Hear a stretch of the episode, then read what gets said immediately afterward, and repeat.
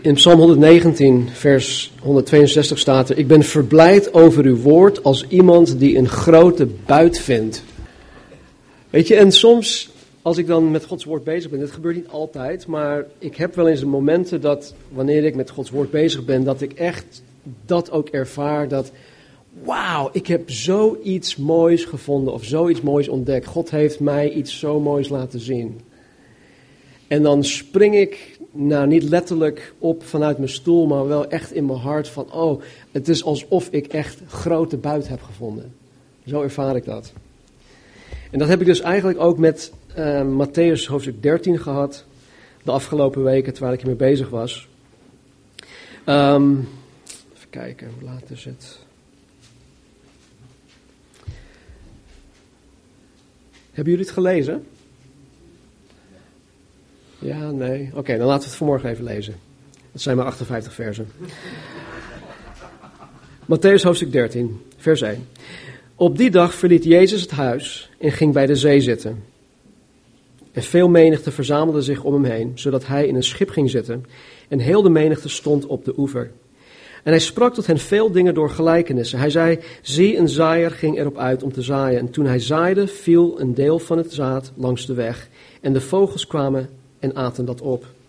Een ander deel viel op de steenachtige plaatsen waar het niet veel aarde had. En het kwam meteen op, doordat het geen diepte van aarde had. En toen de zon opgegaan was, verschroeide het. En doordat het geen wortel had, verdorde het. Een ander deel viel tussen de dorens, en de dorens kwamen op en verstikten het. En weer een ander deel viel in de goede aarde en gaf vrucht. Het ene honderd, het andere zestig en een ander dertigvoudig. Wie oren heeft om te horen, laat hij horen. En de discipelen kwamen naar hem toe en zeiden tegen hem: Waarom spreekt u tot hen door gelijkenissen? Jezus antwoordde en zei tegen hen, omdat het u, de discipelen, gegeven is de geheimenissen van het koninkrijk der hemelen te kennen, maar aan hen is het niet gegeven. Want wie heeft, aan hem zal gegeven worden, en hij zal overvloedig hebben, maar wie niet heeft, van hem zal afgenomen worden zelfs wat hij heeft. Daarom spreek ik tot hen door gelijkenissen, omdat zij niet zien, ook al zien zij, en niet horen, ook al horen zij, en ook niet begrijpen. En in hen wordt de profetie van Jesaja vervuld die zegt, met het gehoor zult u horen, maar beslist niet begrijpen. En ziende zult u zien, maar beslist niet opmerken. Want het hart van dit volk is vet geworden, of hard geworden. En zij hebben met de oren slecht gehoord en hun ogen hebben zij dicht gedaan, opdat zij niet op enig moment met de ogen zouden zien en met de oren horen en met het hart begrijpen en zij zich zouden bekeren en ik hen zou genezen. Maar uw ogen zijn zalig, omdat zij zien, en uw oren omdat zij horen. Want voorwaar ik zeg u dat veel profeten en rechtvaardigen verlangd hebben te zien wat u ziet, en zij hebben het niet gezien. En te horen wat u hoort, en zij hebben het niet gehoord. Luistert u dan naar de gelijkenis van de zaaier. Als iemand het woord van het koninkrijk hoort en het niet begrijpt, dan komt de boze en rukt het weg wat in zijn hart gezaaid was. Dat is hij bij wie langs de weg gezaaid is. Maar bij wie op de steenachtige grond gezaaid is, dat is hij die het woord hoort en dat meteen met vreugde ontvangt. Hij heeft echter geen wortel in zich, maar hij is iemand van het ogenblik. En als er verdrukking of vervolging komt omwille van het woord, struikelt hij meteen. En bij wie in de dorens gezaaid is, dat is hij die het woord hoort, maar de zorgen van deze wereld en de verleiding van de rijkdom verstikken het woord en het wordt onvruchtbaar. Bij wie in de goede aarde gezaaid is, dat is hij die het woord hoort en begrijpt, die ook vrucht draagt en voortbrengt. De een honderd, de ander zestig en de ander dertigvoudig. Een andere gelijkenis hield hij hun voor. Hij zei, het koninkrijk der hemelen is gelijk aan iemand die goed zaad zaaide in zijn akker. Maar toen de mensen sliepen, kwam zijn vijand en zaaide onkruid tussen de tarwe en ging weg. Toen het gewas opkwam en vrucht voortbracht, kwam ook het onkruid tevoorschijn.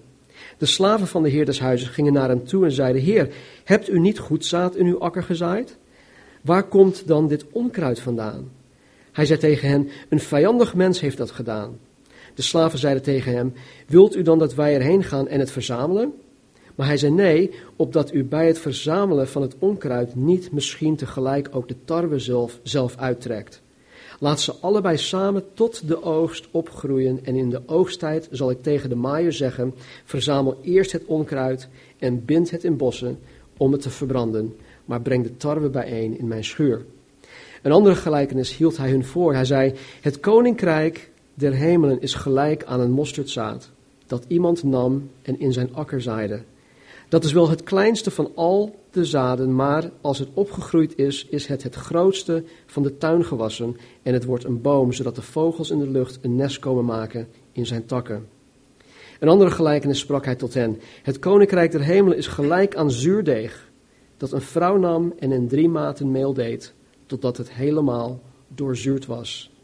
Al deze dingen sprak Jezus tot de menigte door gelijkenissen, en zonder gelijkenis sprak hij tot hen niet opdat vervuld zou worden wat gesproken is door de profeet toen hij zei, ik zal mijn mond open doen met gelijkenissen. Ik zal over dingen spreken die verborgen waren vanaf de grondlegging van de wereld. Toen Jezus de menigte had laten weggaan, ging hij naar, een, ging hij naar huis. En zijn discipelen kwamen bij hem en zeiden, verklaar ons de gelijkenis van het onkruid op de akker.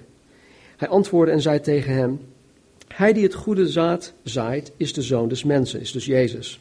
De akker is de wereld het goede zaad zijn de kinderen van het koninkrijk en het onkruid zijn de kinderen van de boze. De vijand die het gezaaid heeft, is de duivel. De oogst is de voleinding van de wereld en de maaiers zijn engelen. Zoals dan het onkruid verzameld en met vuur verbrand wordt, zo zal het ook zijn bij de voleinding van deze wereld. De zoon des mensen zal engelen uitzenden en zij zullen uit zijn koninkrijk verzamelen alle struikelblokken en hen die de wetteloosheid doen. En zij zullen hen in de vurige oven werpen. Daar zal gejammer zijn en tandengeknars. Dan zullen de rechtvaardigen stralen als de zon in het koninkrijk van hun vader. Wie oren heeft om te horen, laat hij horen. Het koninkrijk der hemelen is ook gelijk aan een schat in de akker verborgen, die iemand vond en verborg. En van blijdschap daarover gaat hij heen en verkoopt alles wat hij heeft en koopt die akker. Ook is het koninkrijk der hemelen gelijk aan een koopman die mooie parels zoekt. Toen hij één parel van grote waarde gevonden had, ging hij heen en verkocht alles wat hij had. En hij kocht hem. Het koninkrijk der hemelen is ook gelijk aan een net, uitgeworpen in de zee, dat allerlei soorten vissen bijeenbrengt. Als het vol geworden is, trekken de vissers het op de oever. Ze gaan zitten en verzamelen de goede vissen in vaten, maar de slechten gooien zij weg. Zo zal het bij de voleinding van de wereld zijn. De engelen zullen uitgaan en de slechten uit het midden van de rechtvaardigen afzonderen. En ze zullen hen in de vurige oven werpen. Daar zal gejammer zijn en tandengeknars. Jezus zei tegen hen: Hebt u dit alles begrepen? Ze zeiden tegen hem: Ja, heren. Hij zei tegen hen: Daarom iedere schriftgeleerde in het koninkrijk der hemelen onderwezen is gelijk aan een heer des huizes die uit zijn voorraad nieuwe en oude dingen tevoorschijn haalt. En toen Jezus deze gelijkenissen geëindigd had, gebeurde het dat hij vandaar vertrok. En hij kwam in zijn vaderstad en onderwees hen in hun synagoge, zodat zij versteld stonden en zeiden: Waar heeft deze die wijsheid en krachten vandaan? Is dit niet de zoon van de timmerman? Heet zijn moeder niet Maria en zijn broers Jacobus, Jozef en Simon en Judas? En zijn zusters, zijn zij niet allen onder ons? Waar heeft deze dan dit alles vandaan? En zij namen aanstoot aan hem. Maar Jezus zei tegen hen: Een profeet is niet ongeëerd, behalve in zijn vaderstad en in zijn huis. En hij deed daar niet veel krachten vanwege hun ongeloof. Vader, nogmaals, Heer, ik bid dat u mij helpt om duidelijk over te brengen, Heer, om eenvoudig over te brengen wat u ons wil leren vanmorgen. En ik bid dat een ieder van ons ook bij de les zal blijven. Help ons, Heer, om niet af te haken. Help ons, Heer, om alert en attent te zijn. Dank u wel. Amen. Oké. Ehm, ik ben nu zo'n 23 jaar, of ruim 23 jaar christen. En door de jaren heen heb ik ja, toch een aantal vragen gehad. Uh, tot kort geleden eigenlijk nog een hoop vragen over de kerk, de kerk en haar missie. Vragen over het koninkrijk van God. Vragen zoals: um, in de Bijbel is de kerk hetzelfde als het koninkrijk van God? Of is het koninkrijk van God hetzelfde als de kerk? Een andere vraag is, wanneer de Bijbel spreekt over het koninkrijk van God, bedoelt de Bijbel dan altijd hetzelfde? Ja of nee? En een vraag die ik ook tot kort geleden heb gehad is dit. Waarom rommelt het al 2000 jaar lang in de kerk? Waarom laat God het toe dat de kerk 2000 jaar lang zo verdeeld en versplinterd is? Ik kan er niet bij. Totdat, hoofdstuk 13. Kijk, de antwoorden op deze vragen zal de mens niet redden. Het is niet een kwestie van zalig zijn of niet zalig zijn. Maar de antwoorden die ik heb ontdekt, terwijl ik dus bezig was met het uitdiepen van Matthäus 13, verklaart voor mij persoonlijk heel veel dingen. Het verklaart voor mij heel veel dingen. En het geeft mij veel meer duidelijkheid over hoe ik mij, over hoe wij ons als christenen, als kerk bezig moeten zijn. wat Peter vanmorgen ook zei, waar leef je voor? Nou, God heeft een plan. God heeft een idee waarvoor wij horen te leven. Maar veelal matcht ons idee van waar wij voor leven niet met Gods idee. En het is mijn taak om ons te helpen te doen van, van, van gedachten te doen veranderen, om dat dichter bij elkaar te krijgen, opdat we uiteindelijk met God vloeien en ons idee en Gods idee wel samenkomen. Dus het is geen kwestie van leven of dood, maar het is wel zeker belangrijk. En weet je, mijn gebed voor vanmorgen is dat bij jullie het een en ander verhelderd zal gaan worden omtrent de kerk, de, de missie van de kerk en het koninkrijk van God. Nou, om hoofdstuk 13, of althans het belang van hoofdstuk 13 te kunnen zien, moeten we even een moment nemen om terug te blikken op wat we in de eerste twaalf hoofdstukken van Matthäus hebben geleerd.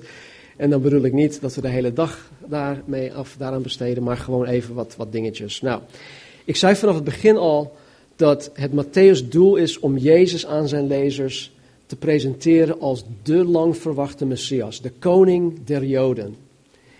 In hoofdstuk 1 presenteert Matthäus Jezus als de koning en hij doet dat door middel van Jezus' afkomst. Hij, hij, hij, hij leert ons dat Jezus de zoon van David is, de zoon van Abraham. Hij laat ons door middel van Jezus afkomst zien dat Jezus de rechtmatige troonopvolger van koning David is. Hij is dat. Ook zagen we in hoofdstuk 1 en 2 alle voorspelde gebeurtenissen uh, tot uiting komen rondom de geboorte van Jezus, de koning. En wij zagen bijvoorbeeld de drie wijzen uit het oosten komen. En dat waren de koningmakers. Zij hulden de koning. Zij hulden Jezus als de koning. In hoofdstuk 3 wordt Jezus als de Messias en koning aangekondigd door Johannes de Doper, zijn voorloper. En vervolgens treedt Jezus in hoofdstuk 4 op als de tweede Adam. Wisten jullie dat? Jezus wordt in de Bijbel genoemd de tweede Adam. Waar de eerste Adam het, hoe zeg ik dat, verpest heeft, heeft Jezus het allemaal goed getrokken, rechtgetrokken. Dus hij treedt in hoofdstuk 4 op als de tweede Adam, als de koning der koningen, die als enige, als enige in staat is om Satan te verslaan. En hij verslaat Satan door het woord van God, met het woord van God. Vervolgens zien wij in de bergreden, Matthäus 5 tot en met 7, dat Jezus als een koning tot zijn onderdanen spreekt. Jezus onderwijst hen in de bergreden over het leven in zijn koninkrijk. En dan zien wij in hoofdstukken 8 tot 10 dat Jezus allerlei tekenen en wonderen verricht, waarmee hij aan de mensen zijn kwalificaties bewijst, dat hij door alle bovennatuurlijke daden aantoont dat hij daadwerkelijk de Messias is. Hij is het. Hij bewijst het. En tegelijkertijd zien wij in deze hoofdstukken dat de vijandigheid, de afwijzing jegens Jezus, ja, steeds meer en meer toeneemt. Weet je, het is zo frappant dat hoe meer Jezus aan de mensen bewijst dat hij de koning is, hoe meer zij de koning en dus ook het koninkrijk verwerpen. Is toch bizar?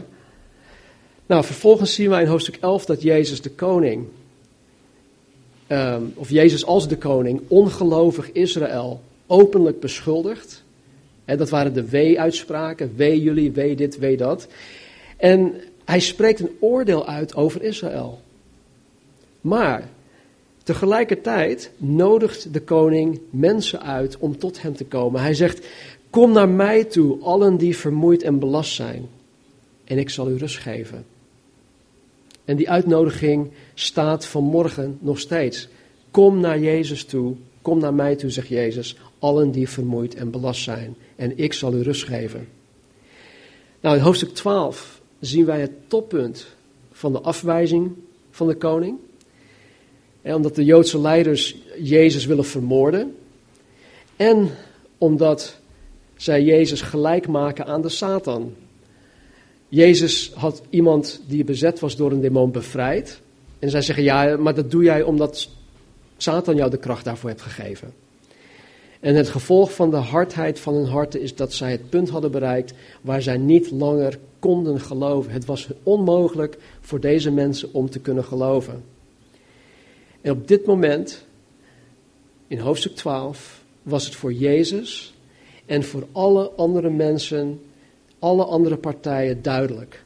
Deze generatie, waar de schriftgeleerden en de fariseeën deel uitmaakten, hadden de koning der koningen verworpen. Zij hadden hun eigen Messias verworpen. En dus ook het koninkrijk van God. Want je kan de koning en het koninkrijk niet van elkaar scheiden. Um, ik denk dat het een zekere theoloog Stanley Toussaint was die zei. Um, dat ze de, de, de vrucht uh, en de boom van elkaar los hebben getrokken of iets dergelijks. Met andere woorden, ze, ze zagen wel in dat Jezus hele goede dingen zei, dat hij hele goede dingen deed. Maar zij, ze zeiden dus niet van, oké, dat, dat is van God afkomstig. Hij is dus wel de Messias. Nee, ze zagen van, nou, hij doet wel goede dingen, maar ja, wij verwachten iemand anders. Nou, hoofdstuk 12. Afwijzing is heel duidelijk. En nu de afwijzing van de koning, van het koninkrijk van God, door deze generatie, dus van hoofdstuk 12. Uh, nu dat het vaststaat, had ik zoiets van: oké, ze hebben de koning afgewezen, het koninkrijk afgewezen, maar hoe zit dat nu met het koninkrijk? Wat gaat er nu dan gebeuren met Gods koninkrijk? Want als je de profetieën van het Oude Testament kent, dan weet je, Jezus was naar de aarde toegekomen om het koninkrijk van God hier op aarde te vestigen. Daarom geloven Jezus, of de Joden de hedendaagse Joden, nog steeds niet dat Jezus een Messias was, want hij heeft het koninkrijk niet gevestigd. Dat was zijn taak, dat was zijn doel. Maar toen dat dus niet doorging, wegens de algehele afwijzing van het Joods volk, moest er dus iets anders gaan gebeuren. En het was niet zoiets van, oh, wat moet ik nu doen? Nee, dat was al door God uh, bedacht voor de grondlegging van de wereld. Er moest iets anders gebeuren, want God heeft aan Israël beloofd dat hij zijn Messias naar de aarde toe zou sturen om zijn koninkrijk te vestigen. Dus toen dat niet gebeurde, had, moest God iets, iets, iets anders voor ogen hebben. Om alsnog zijn koninkrijk te kunnen vestigen. En dat andere dat God voor ogen heeft, is dat Jezus op een zekere dag naar de aarde terug zal komen om het koninkrijk van God op aarde te vestigen. Hij komt terug. Maar dat kan, en dit, dit, is heel belangrijk, dat kan alleen gebeuren wanneer Israël Jezus en Gods koninkrijk volledig zal aanvaarden. Er komt een moment in de geschiedenis van de mensheid dat Israël tot geloof zal komen in Jezus Christus als hun Messias. En dat zal gebeuren tijdens de grote verdrukking die plaats zal vinden nadat de kerk door Jezus opgenomen zal worden. Aan het einde van die zeven jaren, de periode van de grote verdrukking, dat is in hoofdstuk 4, 4 tot en met 19 in openbaring te vinden, zal Jezus naar de aarde terugkomen. Satan zal voor duizend jaar opgesloten worden en Jezus zal samen met ons duizend jaar lang regeren in zijn koninkrijk hier op aarde. En uiteindelijk zal God een nieuwe hemel en een nieuwe aarde scheppen. En dan zullen wij voor eeuwig in zijn koninkrijk van liefde en vrede en vreugde met hem blijven. Spoedig zullen wij hem zien. Oh, dat lied moeten we straks zingen. Oké, maar, maar nu dan. Wat moeten wij nu doen? Als het tastbare koninkrijk van God pas later gevestigd gaat worden, wat moeten wij nu doen? Wat voor fase zitten wij nu dan in? Want het Oud Testament sprak daar niet over. Nou, dit is precies waarom God ons Matthäus 13 heeft gegeven. Jezus legt ons door middel van acht gelijkenissen uit wat deze periode waarin wij nu dus zitten te betekenen heeft. En hoe deze periode eruit zal zien. En door deze uitleg in Matthäus 13 komen wij weer een aantal stappen verder in het begrijpen wat de betekenis van het leven is. Dus als je nog steeds niet weet wat de betekenis van het leven is, wees geduldig, volg met onze studie uit Matthäus 13 en je zal het gaan ontdekken.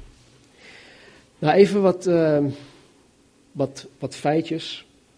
Het woord koninkrijk komt 54 keer voor in Matthäus. Het komt het meest vaak voor in het evangelie van Matthäus. Het komt maar drie keer voor in Johannes bijvoorbeeld. Maar in Matthäus komt het 54 keer voor. De boodschap van Johannes de Doper, waar ging dat over? Het koninkrijk van God. Hij zegt, bekeer u, want het koninkrijk der hemelen is nabijgekomen. Wat waren de eerste woorden van Jezus toen hij zijn bediening begon? In Matthäus hoofdstuk 4. Hij zegt, bekeer u, want het koninkrijk der hemelen is nabijgekomen. Toen Jezus de, eh, zijn twaalf discipelen een stageopdracht gaf, toen hij uitzond op, op, op zendingsreis, zei hij tegen hen dit: Predik dan, het koninkrijk der hemelen is nabijgekomen. Het, het gaat bij Jezus dus om het koninkrijk van God. Nou, als kanttekening wil ik zeggen dat het koninkrijk der hemelen exact hetzelfde is als het koninkrijk van God. Ik weet dat 100% zeker, omdat Um, in Matthäus 11:11 11 spreekt de Bijbel over het koninkrijk der hemelen. En in het parallelvers in Lucas 7:28 spreekt de Bijbel over het koninkrijk van God. Beide spreken dus over hetzelfde. En er is ook wel een, een, regel, die moet je ook onthouden. Wanneer de Bijbel spreekt over het koninkrijk der hemelen of het koninkrijk van God, dan bedoelt de Bijbel precies hetzelfde. Want de, deze termen zijn uitwisselbaar. Oké, dit gezegd hebbende moeten we even een moment nemen om te kijken naar wat de Bijbel bedoelt met het Koninkrijk van God. Nou, ik zeg moment omdat wij dagen, weken, maandenlang kunnen, het kunnen hebben over het, het, Koninkrijk van God. Maar vanmorgen wil ik slechts iets laten zien dat, dat nu, dus op dit moment, wanneer wij uh, Matthäus 13 in gaan duiken, voor ons belangrijk is. Ik wil nog even zeggen, uh, dit is een inleiding op Matthäus 13. Uh, ehm, wij hebben aanstaande zondag de kerstdienst. Uh, dan hebben wij de 29ste. Ik weet niet, misschien wordt het een inleiding uh, deel 2. En dan gaan wij in januari een, een, hoe is het, een thematische serie beginnen. Dat kan vier weken duren, het kan ook zes weken duren. En daarna gaan we Matthäus 13 induiken. Dus jullie hebben genoeg tijd Jullie, jullie hebben genoeg tijd om, om het te lezen. Ja, oké. Ehm, nou, ten eerste moeten wij begrijpen dat er twee, twee verschillende dingen bedoeld worden wanneer de Bijbel spreekt van het Koninkrijk van God. Er is het universele Koninkrijk van God. Dit betekent simpelweg dat God de heerser en koning is over alles dat er is. In die zin zijn wij allemaal hier op deze planeet kinderen van God. Snap je?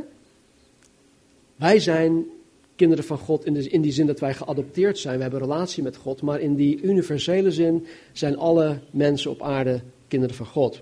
In 1 Kronieken 29:11 staat dit. Van u, heren, is de grootheid, de macht, de luister, de kracht en de majesteit. Want alles wat in de hemel en op aarde is, is van u. Van u, heren, is het koninkrijk. En u hebt zich verheven tot een hoofd boven alles. Alles. In Psalm 103, vers 19 staat dit. De Heere heeft zijn troon in de hemel gevestigd. Zijn koninkrijk heerst over alles. Dus alles dat in dit universum bestaat, zowel het zichtbare als het onzichtbare, behoort God toe. Hij is koning en heerser over alles. Over elke molecule. Ik, hoor, ik, ik hoorde een aantal weken geleden op uh, Pastors Perspective, dat is een, uh, een inbelprogramma op de radio van K-Wave. En iemand stelde de vraag over, uh, over Satan en de hel en of uh, God daar ook de macht over had. En, uh, die, ja, want hij zag zoveel rare dingen gebeuren en, enzovoort, enzovoort. Nou, hier staat dus dat God, zijn koninkrijk heerst over alles, dus ook de Satan en de hel. En Satan is niet de baas van de hel. Satan is dat niet. Hel is de plek die God gemaakt heeft om Satan uiteindelijk voor eeuwig te straffen. God heerst dus ook over de hel. En daarom zegt Jezus in Matthäus 10:28: Wees niet bevreesd voor hen die het lichaam doden en de ziel niet kunnen doden, maar wees veel eer bevreesd voor hem die zowel ziel als lichaam te gronden kan richten in de hel. En dat is God, onze koning. Dus in deze universele zin heerst God over alles en iedereen. En om een deelnemer te zijn van Gods universeel koninkrijk, hoef je alleen maar te bestaan. Je hoeft alleen maar te bestaan. En dan maak je al deel uit van het universeel koninkrijk van God. En er zitten trouwens geen voorwaarden aangekoppeld. Ik hoef niet aan bepaalde voorwaarden te, doen, uh, te voldoen om deel uit te maken van Gods universeel koninkrijk. Dat zijn we al. Iedereen. Nou, Jezus zegt iets in Matthäus 8, vers 12 dat dit ook bevestigt. En dit, dit, dit snapte ik voor, voor heel, heel lang snapte ik dit niet. Hij zegt, de kinderen van het koninkrijk, de kinderen van het koninkrijk, zullen buiten geworpen worden in de buitenste duisternis. Daar zal gejammer zijn en tandengeknars. Waar, waar heeft hij het over? Welke plek? Over de hel. Dus waarom zouden Gods kinderen, wedergeboren christenen, die dus tot God toebehoren als in zijn koninkrijk. Waarom zegt Jezus, de kinderen van het koninkrijk zullen buitengeworpen worden in de buitenste duisternis, daar zal gejammer zijn en tandengeknars. Nou, in dit gedeelte spreekt Jezus over het feit dat er mensen zullen zijn uit alle landen in de wereld die tot geloof in Jezus zullen komen. Dat staat in, in, in een aantal versen daarvoor. En dan zegt Jezus dat er tegelijkertijd ongelovigen zullen zijn die uiteindelijk in de hel zullen belanden omdat zij zich tot hun dood aan toe tegen Jezus hebben verzet. En Jezus noemt deze mensen hier de kinderen van het koninkrijk. Dat wil zeggen, ongelovige kinderen van Gods universeel koninkrijk. Is het nog te volgen? Ja, oké. Dit is dus het universeel koninkrijk van God. En soms doelt de Bijbel hierop wanneer je de term koninkrijk van God ziet.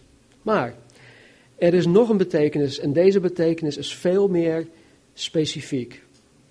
Nou, ik heb er geen naam voor uh, kunnen vinden, ik heb er ook geen naam voor kunnen verzinnen. Maar het is een door bemiddeling tot stand gebracht koninkrijk. Ja? Het is een door bemiddeling tot stand gebracht koninkrijk. En hiermee bedoel ik dat doordat Jezus Christus tussen de volmaakte en de heilige God van de hemel en de zondige mens bemiddeld heeft, hij heeft dat gedaan, is er een koninkrijk ontstaan. Door zijn bemiddeling is er ineens een koninkrijk ontstaan. Jezus heeft God en de, en de, en de gelovige mens met elkaar verzoend. Waardoor God en de gelovigen nu een relatie met elkaar kunnen hebben. En waardoor God zijn werk, door middel van zijn onderdanen, zijn werk op aarde kunnen uitvoeren. Dat is onze taak. Om deelnemer te kunnen worden aan, aan, aan dit koninkrijk, moet men wel aan een voorwaarde voldoen. Men moet geloven in en, het, en moet navolgen, moet Jezus navolgen. En wij moeten geloven in wat de Bijbel ons leert over Jezus Christus. We moeten dat omhelzen met alles wat, wat, wat in ons is. En wij moeten hem navolgen. En over dit koninkrijk, dit koninkrijk dat ineens tot stand is gekomen toen God, toen Jezus God en de mens verzoend had. Over dit koninkrijk spreekt Jezus in Matthäus 13. Hij zegt in Matthäus 13, 11 dit. Hij zegt, spreek je tegen zijn discipelen. Het is u gegeven, het is jullie discipelen gegeven de geheimenissen van het koninkrijk der hemelen te kennen. Wij, ik geef dit aan jullie, zegt hij. Het is jullie gegeven, maar aan hen die buiten zijn, is het niet gegeven. Nou, dat lijkt misschien heel oneerlijk, maar naarmate we ons daarin gaan verdiepen, zal je inzien dat het helemaal niet oneerlijk is. Want het heeft te maken met de keus van de mens. Jezus spreekt hier over de geheimenissen van het Koninkrijk der Hemelen. En dit betekent niet dat het een soort van geheim is en dat slechts een heel klein exclusief groepje uh, mensen dit mogen weten. ze hebben geen uh, geheime handdruk of zo. En... Nee, weet je trouwens, een geheimenis in het Nieuw Testament is simpelweg iets dat God in het Oude Testament nergens bekend had gemaakt, dat nu in het Nieuw Testament door God, door de Heilige Geest wel bekend wordt gemaakt. Dat is een geheimenis. Het is niet een mysterie zoals wij denken van, nou, hoe dan het? Weet je, een mysterie? Anyway. Nou, ik moet er wel bij zeggen dat het alleen bekend gemaakt wordt aan wedergeboren navolgers van Jezus Christus. In Colossense 1, 26 en 27 staat dit. En ik heb dit uit de nieuwe Bijbelvertaling. Het mysterie, of het geheimenis, dat in alle eeuwen en voor alle generaties verborgen is geweest, maar nu aan zijn heiligen onthuld is, aan hen heeft God bekend willen maken hoe glorierijk dit mysterie is voor alle volken. Christus in u, Hij is uw hoop op goddelijke luister. Dus het is iets dat voor eeuwen en voor alle generaties verborgen was geweest. Maar het is nu aan ons bekendgemaakt geworden door God. En de mysterie is Christus in ons. De hoop der heerlijkheid. Dit koninkrijk, dit door bemiddeling tot stand gebracht koninkrijk van God, is wat de Bijbel een geheimenis of een mysterie noemt. En de reden waarom het een mysterie is, is omdat het de periode omschrijft tussen de eerste komst van Jezus met de, de kerst, zoals wij dat vieren, en de wederkomst, oftewel de tweede komst van Jezus. En de, de tijdperk tussen de eerste en de tweede komst, dat is dan het geheimenis. Want daarover werd nooit gesproken in het Oud Testament. Dus wanneer de Bijbel spreekt over het koninkrijk van God, dan bedoelt de Bijbel soms het universeel koninkrijk van God. Maar hier in Matthäus bedoelt de Bijbel voornamelijk de kerk, wanneer het spreekt van het koninkrijk van God. En dit koninkrijk van God, de kerk, is uitermate bijzonder. Het is zo bijzonder. Jullie weten niet hoe bijzonder de kerk eigenlijk is. En hoe bevoorrecht wij zijn om daaruit of daarvan deel uit te mogen maken. Nou, ten eerste hebben wij die deel mogen uitmaken van dit koninkrijk geen tastbare koning. Hij zit niet ergens in Den Haag, waar wij hem letterlijk kunnen bezoeken. Snap je? Dus dat is op zich al bijzonder. Wij hebben een koninkrijk, maar geen koning die wij kunnen zien. Hij is in de hemel, hij is gezeten aan de rechterhand van God de Vader. Hij pleit 24 uur per dag voor ons. Ook is het koninkrijk zelf niet tastbaar. Althans, niet in de zin dat er een bepaald gebied is eh, dat volkomen onderworpen is aan de koning. Oftewel aan een, een tastbaar gebied waar, waarover een, onze koning heerst. Dit koninkrijk van God is een interne koninkrijk. Het is intern. Met andere woorden, dit koninkrijk woont binnenin mij. Het woont binnenin mij. De koning zelf woont binnenin mij door middel van de Heilige Geest. Weet je nog dat stukje uit Colossense? Het mysterie dat in alle eeuwen en voor alle generaties verborgen is geweest, maar nu aan de heiligen zijn, of nu aan zijn heiligen onthuld is. Aan hen heeft God bekend willen maken hoe glorierijk het mysterie is voor alle volken. En dit is het. Christus is in u. Hij is uw hoop op goddelijke luister. Onze hoop der heerlijkheid. Dus hij woont in mij. Dat is al heel bijzonder. Wat ook bijzonder is, en wat mij eigenlijk het meest verbaast, is dat God in dit koninkrijk, in de kerk, luister goed, zowel echte als valse onderdanen toegang geeft. God geeft toegang tot dit koninkrijk, de kerk, aan valse en aan echte onderdanen. En weet je, voordat dit, bij, voordat dit bij mij landde, voordat ik dit begreep, klopte er voor mij heel veel dingen in de Bijbel niet. Ik kon zoveel dingen niet, niet rijmen. Ik, ik snapte er geen bal van. Maar nu ik me in, in Matthäus 13 heb verdiept, nu ik de Heilige Geest, of nu de Heilige Geest mijn ogen en mijn hart geopend heeft, kloppen ineens al deze dingen. Ik kan het nu snappen. En niet alleen hier, maar ook vooral in mijn hart. En daarom zei ik, ik, ik, ik verblijd me als iemand die in uw woord die, die rijke buit heeft gevonden. Ik ga het vanmorgen hierbij laten. Ja. Ja, want het volgende wat ik wil zeggen, dat, dat gaat nog even duren. Nou, ik ga, ik ga het hierbij laten. En tot slot wil ik jullie iets vragen. Eén is, weet je zeker dat je deelnemer bent van het Koninkrijk van God? Weet je dat van jezelf? Weet je dat zeker?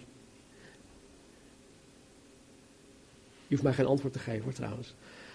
Maar weet je dat zeker? En zo ja, weet je ook zeker dat je een echte onderdaan van de koning bent? Of twijfel je er eraan? Misschien denk je, omdat je zoveel slechts hebt gedaan, of omdat je geen zin hebt, of whatever, eh, dat je een van de valse onderdanen bent. Dat kan. Hoe dan ook, ik wil jullie vragen om de komende maanden, paar maanden, biddend hoofdstuk 13 tot meerdere malen toe te lezen. En vraag God om je ogen te zalven, opdat je duidelijk kunt zien wat Jezus tot jou persoonlijk te zeggen heeft. En weet je, als je dat doet, geloof ik, en je hoeft het zelf niet eens te geloven, maar ik geloof het, geloof ik dat God je daarin zo rijkelijk zal zegenen. Ik geloof het echt. Maar jullie moeten het wel lezen. Ik heb het vanmorgen, denk ik, in uh, nog geen zeven minuten in één keer doorgelezen. Ik wil je wel aanmoedigen om er iets langzamer en rustiger mee om te gaan. Dat je ook nadenkt over wat je leest. Maar lees het wel. O Heer, dank u wel dat wij vanmorgen, Heer, u hebben mogen aanbidden. Door de gave van muziek en lofgezangen.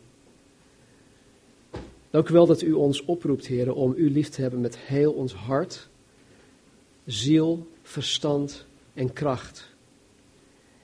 En dat we u ook mogen aanbidden, Heer, met ons verstand. Heer, door in uw woord te duiken. Maar Heer, daar, daar blijft het niet bij. Heer, u wil dat uw, hart, dat uw woord ook in ons hart landt. Dus Heer, doe alstublieft uw werk. Zalf onze ogen, Heer.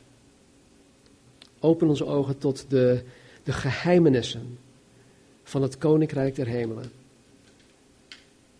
Geef ons ook, Heer, een, een hunkering naar gerechtigheid. Een hunkering, Heer, naar U en Uw Koninkrijk. Om echt te willen weten. En laat een ieder van ons, Heer, op, op welke manier dan ook, ook die ervaring krijgen, heren, dat wij ons zullen verblijden in uw woord als iemand die rijke buit vindt. Dank u wel voor vanmorgen, heren. Zegen in ieder van ons. Zegen ook degene, heren, die de preek via internet zullen gaan beluisteren. Heren, dat het ook hun harten zal raken. Dank u wel, Heer, dat u mij blij maakt. En dat wij in alle vrede, Heer, hier samen mogen komen. Zegen ons ook terwijl we deze week bezig zijn. Heer, ik bid ook voor de kerstwandeling, uh, Heer, die georganiseerd gaat worden door de graankorrel. Leid hen, Heer, door uw geest. Zegen hen, Heer, alstublieft. Met alle voorbereidingen. En dank u wel, Heer, dat een aantal van ons er ook bij zullen zijn. Laat het ook weer een stap zijn, Heer, om eenheid te bevorderen, Heer, tussen de gemeentes, tussen de kerken. Doe, Heer, boven, binnen en beseffen. Doe, Heer, wat wij niet voor mogelijk houden. Bouw uw gemeente. In Jezus' naam. Amen.